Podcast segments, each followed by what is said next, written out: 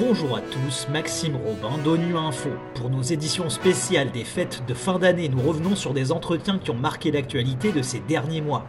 Aujourd'hui, nous revenons sur les droits civiques menacés à travers le globe selon l'ONU. La liberté d'expression, de manifestation, d'association sont des libertés qui sont en danger, quel que soit le pays, le continent ou l'état de développement de la démocratie. C'est le bilan de la 139e session du Comité des droits de l'homme qui a eu lieu cet automne. Les États-Unis, l'Iran et le Venezuela figuraient parmi les six pays examinés sur la mise en œuvre du pacte relatif aux droits civils et politiques. On fait le point sur la situation dans ces trois pays avec Hélène Tigrouja. Elle est experte du Comité des droits de l'homme de l'ONU. C'était au micro d'Alexandre Carrette d'ONU Info Genève. Hélène Tigrouja, le comité euh, des droits de l'homme du clôture aujourd'hui à sa 139e session, une séance marathon au cours de laquelle vous avez examiné la mise en œuvre du pacte international relatif aux droits civils et politiques dans six pays, dont les États-Unis, l'Iran et le Venezuela. Quel bilan global tirez-vous de cette session?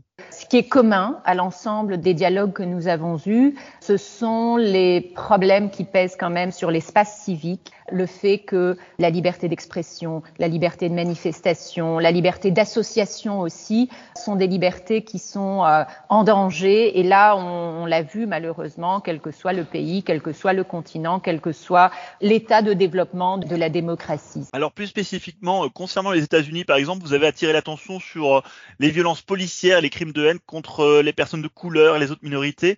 Vous avez aussi relevé qu'elles sont surreprésentées dans les prisons, les couloirs de la mort. Oui, tout à fait. C'est un constat qui n'est pas nouveau.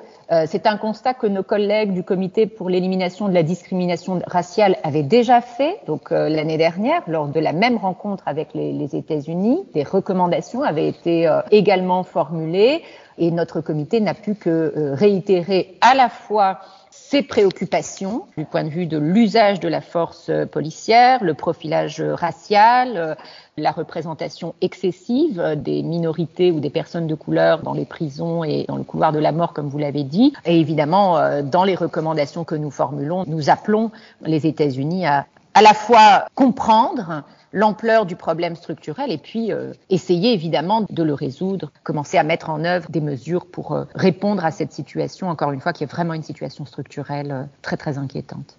Alors, lors de l'examen de l'Iran, vous êtes revenu, à l'instar de nombreux autres mécanismes des droits de l'homme des Nations Unies, sur le recours excessif à la force dans le cadre des manifestations suite au décès en 2022 de Amini. Oui, notre comité a attiré l'attention de la délégation sur euh, cet usage excessif de la force. Alors pas simplement à l'issue des manifestations de 2022, mais, mais c'est quelque chose qui continue à, à inquiéter le comité.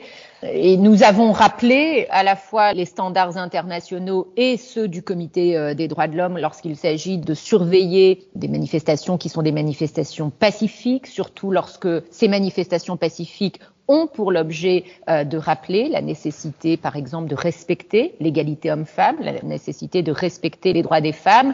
Là encore, à la fois, euh, nous avons exprimé notre préoccupation, nous avons formulé des recommandations et nous espérons évidemment que l'État euh, entendra les préoccupations et les recommandations que nous formulons. Peut-être dernier pays, le Venezuela, alors où là, c'est les menaces, toujours les menaces à l'encontre des opposants politiques, les exécutions extrajudiciaires, les disparitions forcées qui vous ont inquiété?